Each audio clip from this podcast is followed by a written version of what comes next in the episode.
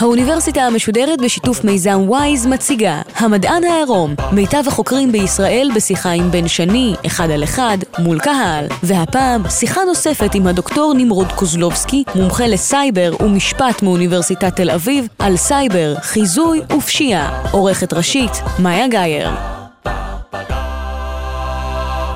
טוב לכם, אנחנו ממשיכים את המפגש עם חוקר הסייבר הדוקטור נמרוד קוזלובסקי. בחלק הראשון של המפגש איתך דיברנו על הקשר הבלתי נמנע בין אינטרנט ופשיעה. על הדוקטורט שלך שעסק בדרכים לחזות פשיעה באמצעות מחשב, דיברנו על ארגוני פשיעה באינטרנט, ועל ארגונים שמנסים להתמגן מולם, ועל העובדה שהטכנולוגיה המתגוננת תמיד מפגרת אחרי זו המתקיפה.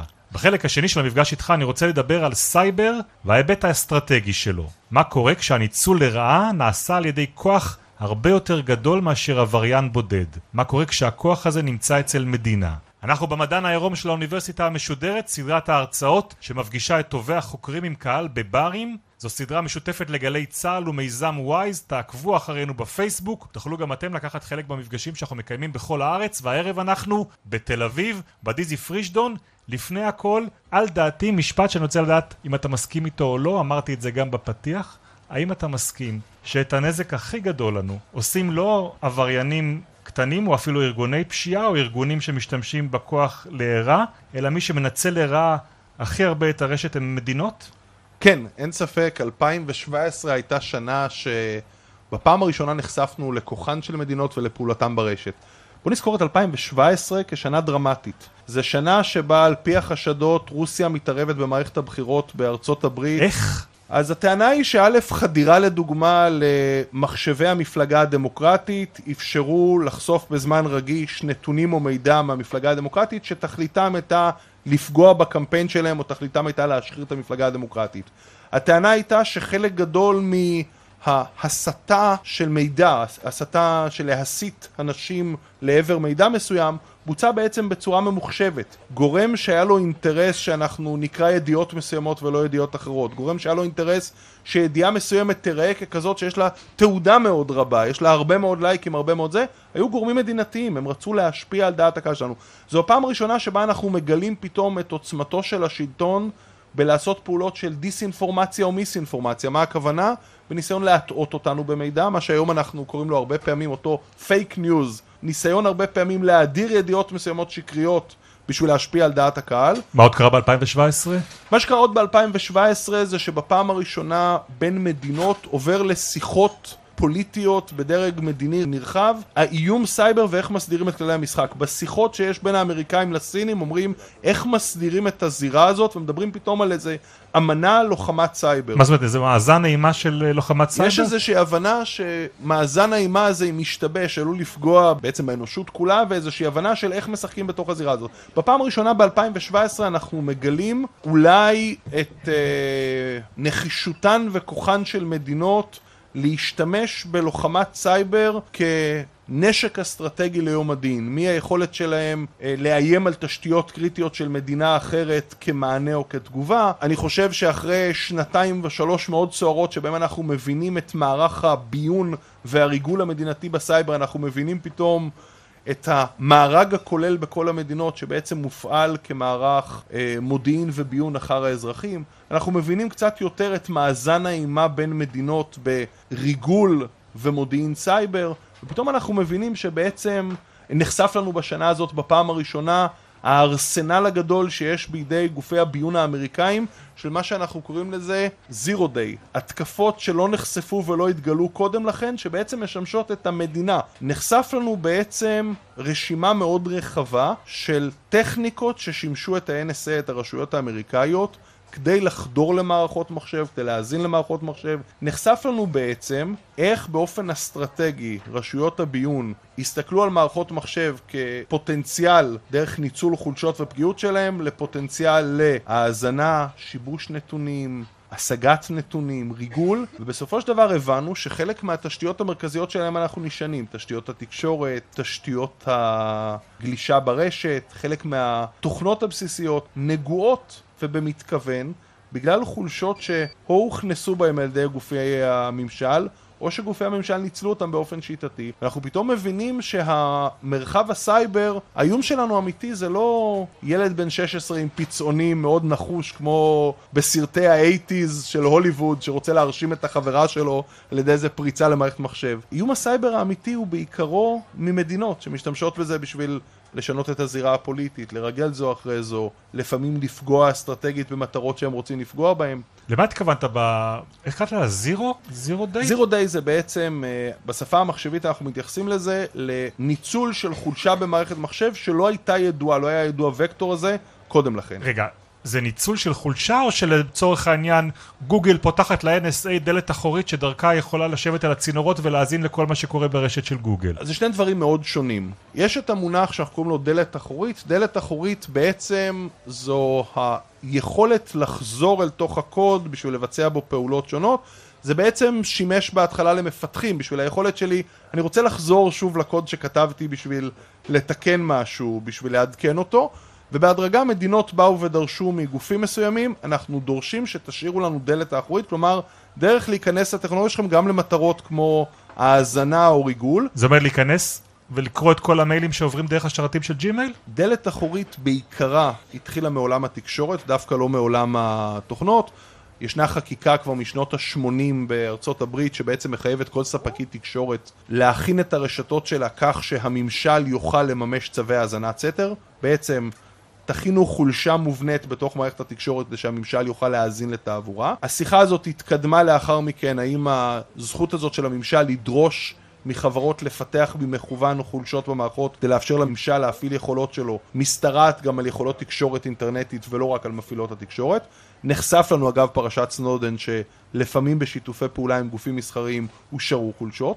אבל הצד השני שהוא חשוב לא פחות והוא מרכזי, זה לא אותו שיתוף פעולה אה, שמתבצע בין חברות התוכנה לממשל, אלא הממשל רואה את תפקידו המרכזי, גופי הביון בכל אחת מהמדינות רואים את תפקידם המרכזי לחקור כל הזמן ולנתח מערכות מחשב על חולשותיהן, ובכל מערכת מחשב יש חולשות, חולשות או שלא חשבו עליהם. למה אתה קורא מערכת מחשב? אני אתן לך דוגמה בסיסית. יש לך מאגר נתונים שבו ישנם נתונים רגישים. ויכול להיות שיש דרך שלא חשב עליה מפתח מראש, שבו אני אנסח שאילתה, שבמקום לחלץ לי רק את הנתונים שלי, תחלץ לי את הנתונים של כל מי שיושב בתוך המאגר. באופן שאני אחשף לנתונים שלא הייתי אמור להיחשף. אבל מדובר על מאגרים של הממשל, או גם מדובר על מאגרים של חברות פרטיות לא, שהם לא. פשוט לא מוגנים כמו שצריך? בדרך כלל מה שמעניין אה, גופי ביון, או גופי סייבר התקפיים אנחנו קוראים להם, זה לנסות להסתכל על מערכות מחשב שמשמשות אה, גופים פרטיים, משמשות אה, גופים עסקיים, ולהבין איזה חולשות קיימות בהם שמאפשרות בעצם לממשל להתחקות אחריהם. חלק ממה שמדינות פיתחו, את היכולת להשתיל יכולות האזנה, את היכולת שלהם להשתיל יכולות לשאוב נתונים מתוך מכשירים. והיום השחקן המרכזי בעולם שבעצם מנסה ללמוד חולשות של מערכות מחשב ולנצל אותן ממדינות. אם אתה בעצם בעבר דיברת על תוכנות כמו הסוס הטרויאני, ואני יודע שבישראל הייתה פרשה שקראה סוס טרויאני, ואז אתה זומנת כאחד המומחים לבוא ולראות איך מתמודדים עם ההשלכות שלה כמדינת ישראל. אז שלחו, אם אני לא טועה, למנהלים, בכירים, מכתבים, שהתחזו למכתבים אה, פורמליים ובעצם הם השתילו אליהם בתוך המחשב תוכנה שאפשרה גישה למחשב. אתה אומר היום לא צריך להשתיל לך במחשב סוס טרויאני. היום יכול להיות שאחת האפליקציות שאני משתמש בהן בטלפון מאפשרת חדירה לפרטיות שלי ואני התקנתי אותה בראש ובהסכמה. אז בהחלט. היכולת הזאת של החדרת קוד שלי לתוך מערכת מחשב היא השלב הבסיסי בתוך מתקפה. אז הפרשה הידועה הזאת שהייתה לפני קצת יותר מעשר שנים בישראל הייתה פרשת הסוס הטרויאני שבה בעצם אה, בני הזוג אפרתי שהבינו את הפוטנציאל שגלום לזה בשביל להציע לאנשים לרגל זה אחרי זה, בעצם הציעו לאנש, לאנשי עסקים אתה יכול להטמין תוכנת אה, ריגול אצל מתחרה עסקי שלך, שתשאב את כל הנתונים ותעלה אותם נגיד למקום ברשת ואתה תוכל לקרוא את כל המיילים, לשמוע את כל השיחות שלו וכדומה כל אחד היה מבין עד כמה זה מפתה לאדם בהנחה שהוא לא יכול, הוא לא ייתפס וזה לא ישוייך אליו להתחקות או לרגל אחר אנשים אחרים. התוכנות האלה עם השנים הפכו להיות למאוד רווחות, לצערנו היום לדוגמה ישנם תוכנות כאלה זמינות ברשת שאומרות לך אם אתה רוצה להאזין למישהו לטלפון הנה סוס טרויאני, אם אתה תשלח לו את ההודעה והוא יפתח את ה-SMS, הוא יתקין לעצמו במחשב את התוכנה הזאת, והתוכנה הזאת תאפשר לך מעכשיו ריגול. אבל, בהדרגה פתחנו את המכשירים שלנו להרבה יותר תוכנות שמאפשרות להשתיל את היכולות האלה. כל פעם שאני מתקין אפליקציה, האפליקציה הזאת, אם התקנתי אותה מגורם שהוא לא גורם מורשה, יכול להיות שחלק מהיכולות שלה היא יכולות ריגול והאזנה אחריי. היה ידוע לאחרונה שהייתה איזושהי אפליקציה זדונית שמה שהיא רצתה זה להתחקות אחר המיקומים של אדם. אז היא בעצם ביקשה את ההרשאה מתוך מערכת המחשב להתחקות אחר המיקומים, למרות שלא היה צורך בזה באפליקציה. מסתבר שגורם אחר שילם לאותה אפליקציה כדי להתחקות אחר הנתונים. חלק מזה הוא מנגנונים בשביל שאיבת מידע שגורמים שרוצים לשאוב מידע, אבל חלק מזה, והוא הרבה יותר מעניין, זה לצורך אה, ריגול אסטרטגי או שיטתי. פה ישנם חברות... למה אתה קורא ריגול אסטרטגי? לדוגמה, המדינה רוצה כרגע להאזין באופן רציף למישהו שהוא חשוד. אז אם היא מסוגלת להדביק את הטלפון שלו באותה תוכנה שכרגע תשדר את כל התשדורות או את הנתונים, היא השיגה בעצם את יכולת המודיעין הזאת. ההתפתחות שקרתה בתוכנות האלה היא כל כך דרמטית, שחלק מהם אפילו לא מחייבים פעולה של התקנת תוכנה. בעצם אני מדביק את הטלפון שלו באותה יכולת, גם הדבקה מרחוק, ומאותו רגע יש לי בעצם שליטה על הטלפון שלו. שליטה על הטלפון זה את היכולת לקבל באופן רציף את השיחות שלו, את פרטי הקשר, את האימיילים, את הגלישה. הרבה פעמים המטרה הזאת משמשת רשויות אכיפת חוק, לצערנו לפעמים גם משמשת גורמים עוינים. אז אתה אומר, זה קיים כאן אה, מסביבנו, עד כמה נעשה בזה שימוש גם נגדנו? הרבה פעמים אנשים אומרים, אין לי סודות, אין לי מה להכביד, לא כל כך מעניין אותי. אתם מדברים כל פעם על התקפות סייבר ועל איסוף מידע וכל זה, לא רלוונטי אליי, אני בחיים שלי, אין לי סודות. ויכול להיות שלגבי חלק מהאנשים זה באמת נכון, לא כל כך מטריד אותם מה אוספים עליהם. מה שהרבה פעמים מטריד אותנו זה או איסוף מידע על אנשים שכן יש ערך מודיעיני גדול, לדוגמה כמדינה מטריד אותנו אם על השליטים שלנו, אנשים מקבלי ההחלטות יש איסוף. עדיין מטריד אותנו אם יש איסוף מידע שיטתי על אנשים שיש להם איזשהו תפקיד רגיש במדינה, בכוחות ביטחון, אה, ובוודאי שיש לנו אה, חשיבות בעובדה כאשר אנחנו חושבים שיש אנשים שכדי לזהם לדוגמה את הכלכלה שלנו, לזהם את הסביבה העסקית, עסוקים באותו מודיעין תחרותי, לפעמים אנחנו קוראים לזה בצורה אה, מולבנת, בעצם באותה השגת מידע. לגבי רובנו, האיסוף של המידע בדרך כלל מתבצע למטרות של לכל יותר לעשות עלינו איזה מניפולציה שיווקית, או איסוף המידע הזה בשביל לייצר פרופיל יותר טוב אודותינו. אנחנו באמת כזאת מעצמה? כמו שאומרים לנו כל הזמן? כן, כן, לנו לכתף? כן, אז אני חושב שדבר אחד באמת צריך לומר לזכותו של השלטון בישראל, באמת זיהה את זה הרבה לפני כולם, את העניין הזה שהסייבר הופך להיות לחזית מעניינת. מדינת ישראל כבר לפני יותר מ-20 שנה בעצם משנה את תפיסת העולם הצבאית ומבינה שהיתרון הגדול הוא כבר לא בנוכחות פיזית וביותר חילות, אלא ביכולות הטכנולוגיות. מה זאת אומרת? מדינת ישראל בעצם הבינה כבר כמעט לפני 20 שנה שעם המעבר ליותר ויותר רשתות מחשוב, לדיגיטציה של הרבה מאוד מערכות, להסתמכות על מערכות כאלה לחלק גדול מאורחות חיינו, א', אנחנו נהיה יותר פגיעים וצריך לדעת לפתח את יכולות ההגנה, אבל גם את הפוטנציאל ההתקפי שגלום בזה. מדינת ישראל בעצם, אם מתישהו בשנות ה-90 מאבדת את האחיזה הפיזית שלה בשטחים, אבל מדינת ישראל לא מאבדת את האינטרס שיש לה בלנסות uh, להשיג עדיין uh, מודיעין. מודיעין ויכולת שלה להעריך uh, פיגועים או לחזות uh, פעולות עוינות. ואז מדינת ישראל בעצם באיזשהו שלב משנה את תפיסת ההפעלה שלה. במקום תפיסה שבעיקר התבססה על נוכחות בשטח ועל מודיעין אנושי, עוברת ליכולת המאוד גדולה שלה להשיג אה, מודיעין רשתי, להשיג בעצם דרך גם ניתוח אותות וניתוח תעבורה להשיג מודיעין, ומפתחת בעצם במשך 20 שנה יכולות אה, מודיעין אה, יוצאות דופן, שלא בכדי היום בכל העולם כשמתמודדים עם גל טרור אומרים רגע, איך המדינה ידעה לאסוף כל כך הרבה מידע, וזה אתגרים מאוד גדולים, כי זה היה אתגר של איך אני אוסף את המידע. איך אני יודע בצורה מהירה לתרגם אותו. כל הדברים האלה בסופו של דבר שהייתה התקדמות מאוד גדולה בצבא הישראלי, הכשירה אותנו גם להבין את היכולות של מערכות מחשוב כיכולת התקפית או יכולת מודיעינית. מה זאת אומרת התקפית? בעבר אנחנו היינו יודעים בחלק מהסיפורים או חלק מההוואי גבורה שהיה ליחידות מסוימות בצבא שמה שהם השיגו זה את היכולת שבאיזה מבצע חשאי לילי הם הצליחו להטמין איזשהו מיקרופון בהאזנה, בלשכה של בכיר. ואז באמת טובי בחורינו עסוקים היו בללכת למשימות מודיעין האלה להשתיל את יכולות ההאזנה. לעבור את הגבול בלילה ולהטמין את זה על עמוד החשמל בדמשק. ולהטמין את היכולות ואנחנו מכירים את הסיפורים. ופתאום הבנו, רגע, מערכות תקשורת מאפשרות לנו להשתיל את אותו יכולות ההאזנה וזה, גם בלי נוכחות פיזית. אם אנחנו מבינים את פרוטוקול התקשורת, אם אנחנו מבינים את הדרך שבה הרשת נבנית, היכולת שלנו להשתיל יכולות ההאזנה מעבר לקווי אויב, היכולת שלנו להתחקות אחר הפונקציונרים שמעניינים אותנו היא דרמטית.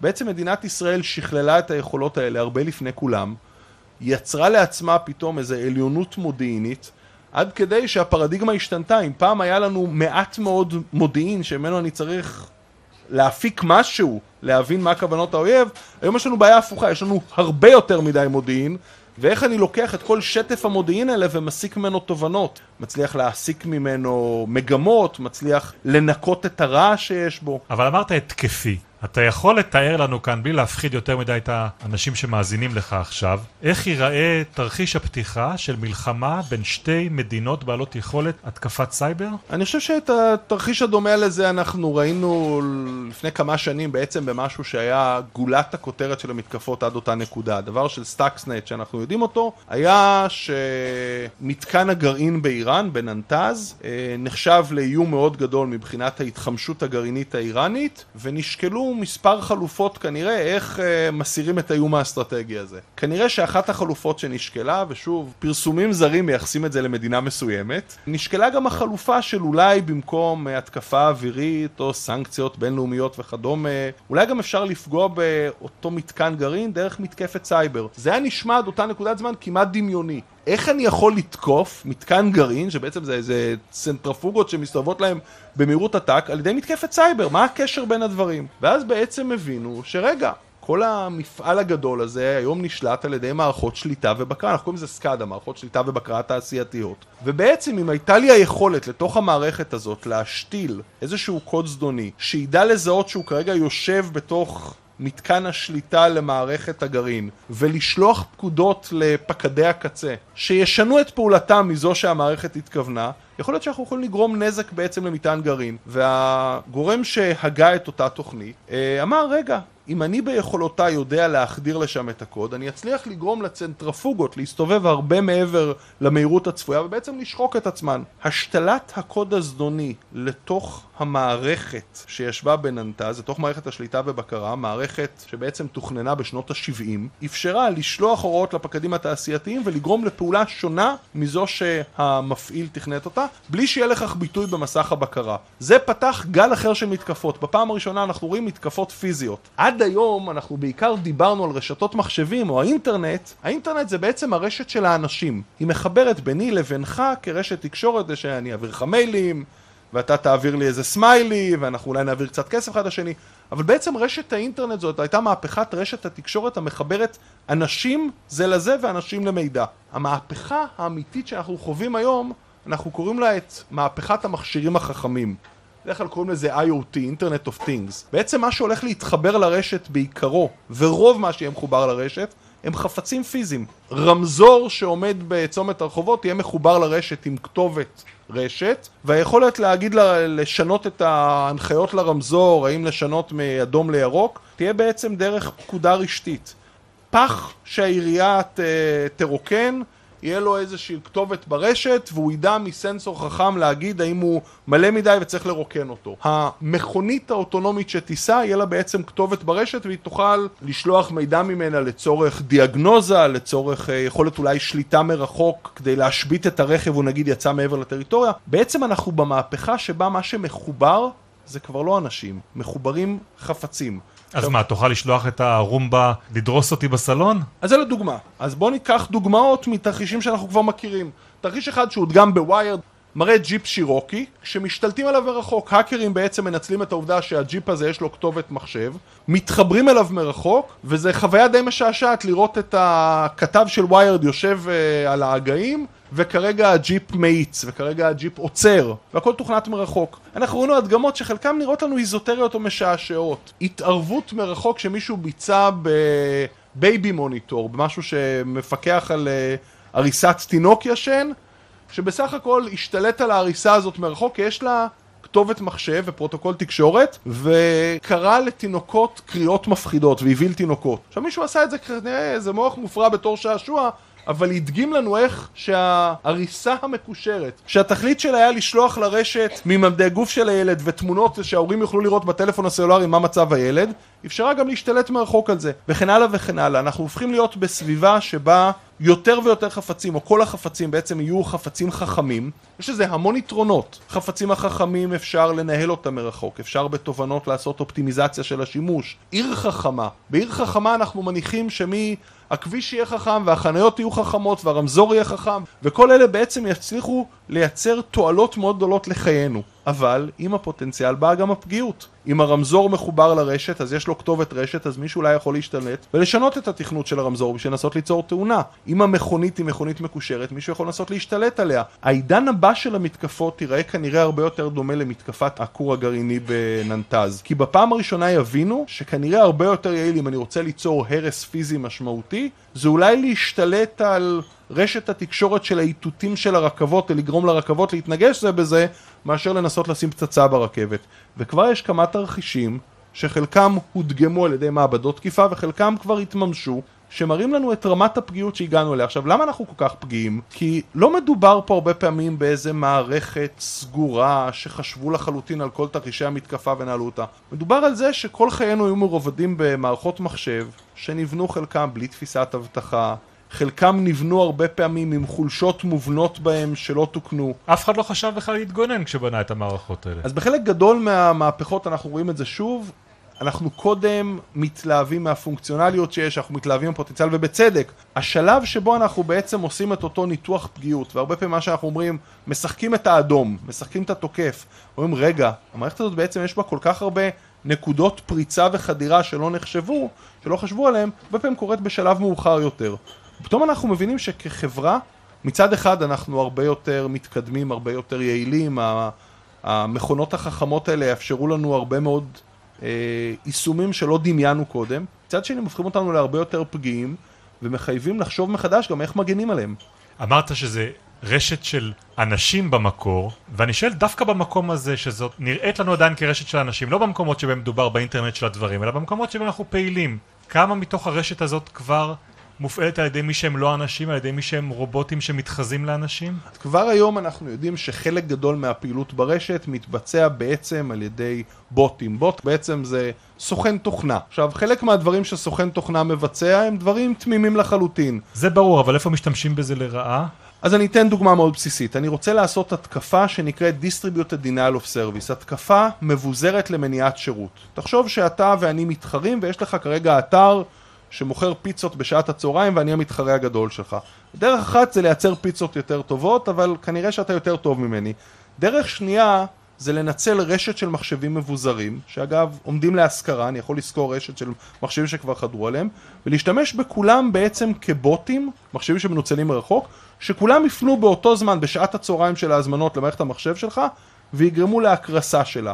היא לא תוכל להתמודד עם כל כך הרבה פניות, היא לא תדע שהפניות האלה הן פניות אה, זדוניות, ובעצם תתעסק בלתת שירות לפניות זדוניות שנועדו בסך הכל לפקוק את המערכות שלך.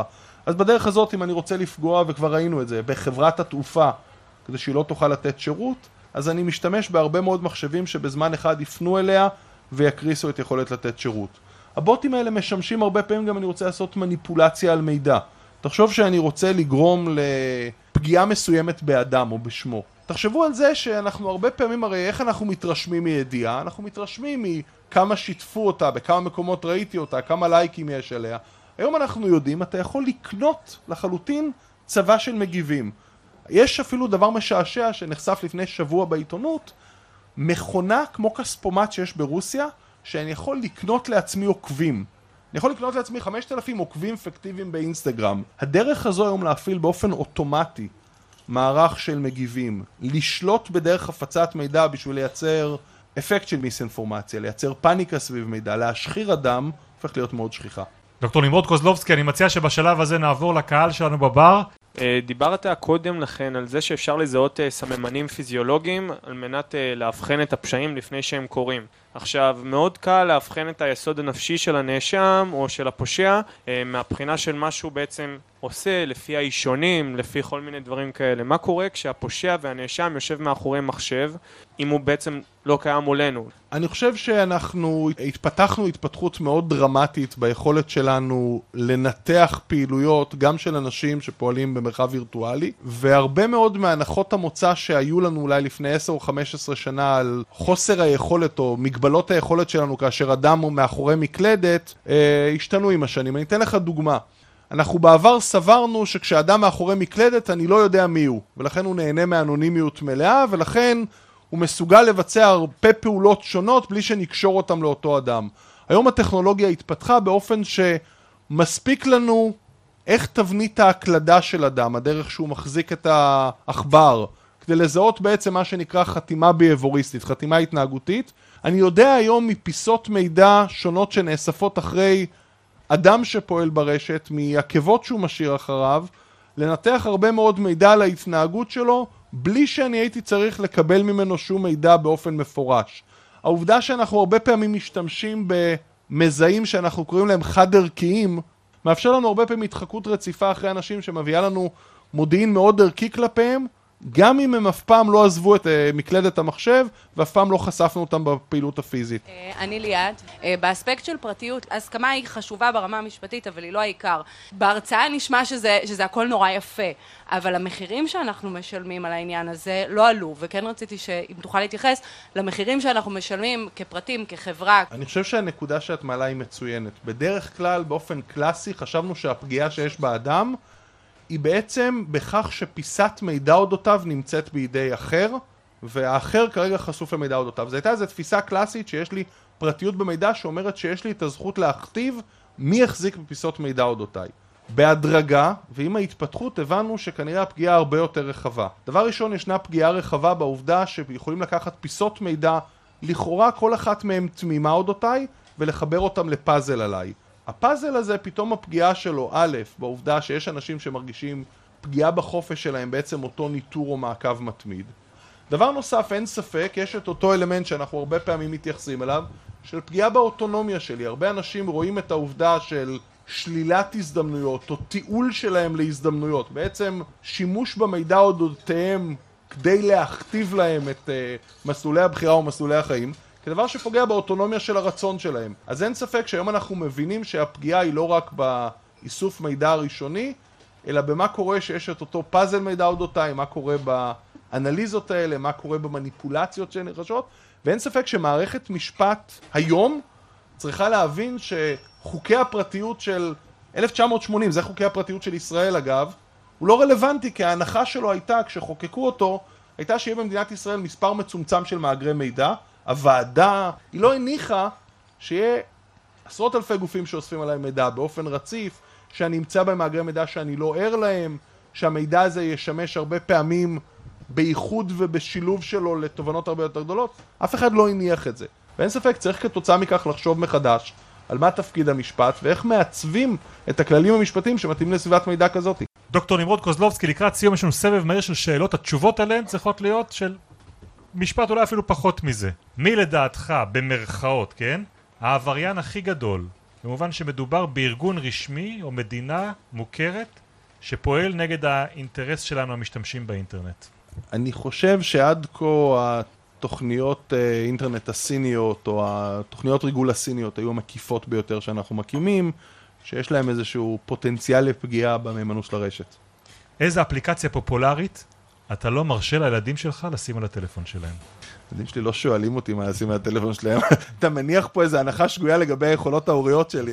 יותר מזה, הילדים שלי לא שואלים אותי איזה אפליקציות הם ישימו על הטלפון שלי, לא על הטלפון שלהם. מה הפשע הכי נפוץ באינטרנט? היום הפשיעה הכי נפוצה, אני חושב, באינטרנט היא גנבת זהות. ואני חושב שהולך ומתפתח גם העניין הזה של סחיטות וירטואליות, שבו אני משתלט על מידע שלך או מצפין מידע שלך, אלא אם אתה תשלם לי דמי סחיטה. שאלה אחרונה, מהי התקפת הסייבר שהיא הסיוט הכי גדול שלך? אני חושב שהתקפת הסייבר שהיא צריכה להיות הסיוט הכי גדול של כולנו זה שמישהו יצליח אה, לתקוף את ליבתו של תהליך שהכלכלה נשענת עליו. לדוגמה, הצליחו להשתלט על תהליך של העברת כספים בין בנקאית באופן שממוטט לחלוטין את ה integrity של מערכות פיננסיות, זו יכולה להיות התקפה שהאפקט שלה יהיה דרמטי לחברה. הרבה יותר גדול מאשר תאונת רכבות או השבתה של בתי חולים לצורך כאלה פעולות נקודתיות שהרבה פעמים דומות לטרור פיזי, יכול להיות להם אפקט נורא גדול נקודתי, אבל הפיצוח של חולשתה המובנית של מערכת ליבה יכול לגרום לנו הרבה פעמים לאפקט של כאוס. דוקטור נמרוד קוזלובסקי, תודה רבה רבה לך על המפגש הזה ועל המפגש הקודם. תודה גם לכם, הקהל פה בתל אביב בבר הדיזי פרישדון. תודה רבה לצוות שלנו, לטכנאים ולאורחות של גלי צה"ל. תודה רבה לשותפים שלנו במיזם וויז. תמשיכו לעקוב אחריהם ואחרינו בפייסבוק, ועד הפעם הבאה, לילה טוב.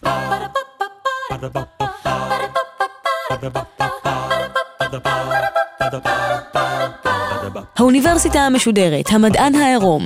בן שני שוחח עם הדוקטור נמרוד קוזלובסקי, מומחה לסייבר ומשפט מאוניברסיטת תל אביב, על סייבר, חיזוי ופשיעה. עורכת ראשית, מאיה גאייר. עורכים ומפיקים, אביגיל קוש ונחום וולברג. ביצוע טכני, בן יהודאי ושי לביא. מנהלת תוכן, מאיה להט קרמן. עורך הדיגיטל, עירד עצמון שמייר. האוניברסיטה המשודרת, בכל זמן שתרצו באתר וביישומון של גל"צ, וגם בדף הפייסבוק של האוניברסיטה המשודרת. מסודרת.